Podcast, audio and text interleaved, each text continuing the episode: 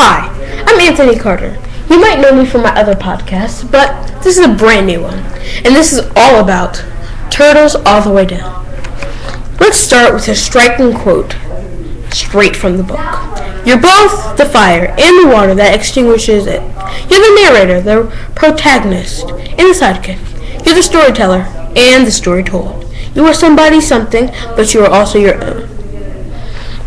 You might be wondering, is this an easy or challenging read? It is in the middle. It may be easier for others and harder for the rest. It is based on somebody's comprehensive understanding. Is the book the book is written in an informal style and informal style. Like I said, it's a little bit of both. The language John Green, the author, uses is interesting since he uses some old English words and words younger readers could understand. The book is aged, I guess, to middle slash high school to adults because I don't think like first graders can understand it. But I think maybe like third and fourth and up. The major the major conflict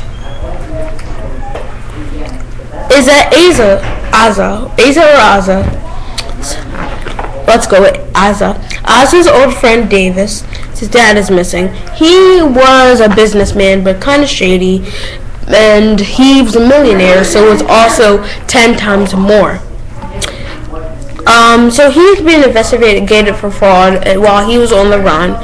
So really nobody knows where he is. So that's kind of a major conflict where Asa first wants to find out where his dad is, but you never you you have to, I'm not going to spoil it and you have to read to find out.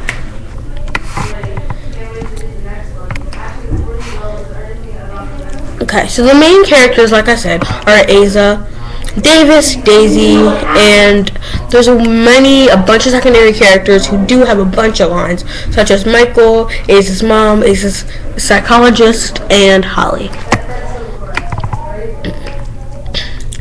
The, what makes them interesting is that they all have different personalities as well as strong character. They you they're like really all in their own way smart and independent and you I think if I ever met them in real life I would be in awe because they're they're really nice characters and I love how the author John Green just built them up and just shaped them. The conflicts that they faced were kind of like themselves, especially with Asa. She had to face conflicts within herself, uh, the world around them, and I guess what some people would call normal teenage stuff. They are likable and understandable because you know where they're coming from, and you know throughout the story you'll get to know them, and you know just it's just nice. They connect with each other because you know they relate to each other. They understand what they're going through, and they can relate with each other just because like you know different things that they go through and that some go kind of went through something similar so they know how others feel my favorite character was Asa because she's just I guess one of my favorite people in the book I kind of understand what she's going through and that she's like an amazing character and I love how like John Green kind of like made her this um, independent um independent woman because she's really amazing, and I actually really love how he put her, someone like her, in the book. The book is set in the present. Uh, I can really tell because of the type of stuff that they talked about and how, you know, just how the technology was and everything. The setting is clear, and you could, and I did, and I could make a movie inside my head of what was going on, the different things that they were doing, and everything. Um, the book engages your emotions. I kind of cry. I guess I cried a little bit, but it did make me laugh at some of the funny parts. Um, at the end, the book really did feel complete, and I was satisfied by the ending.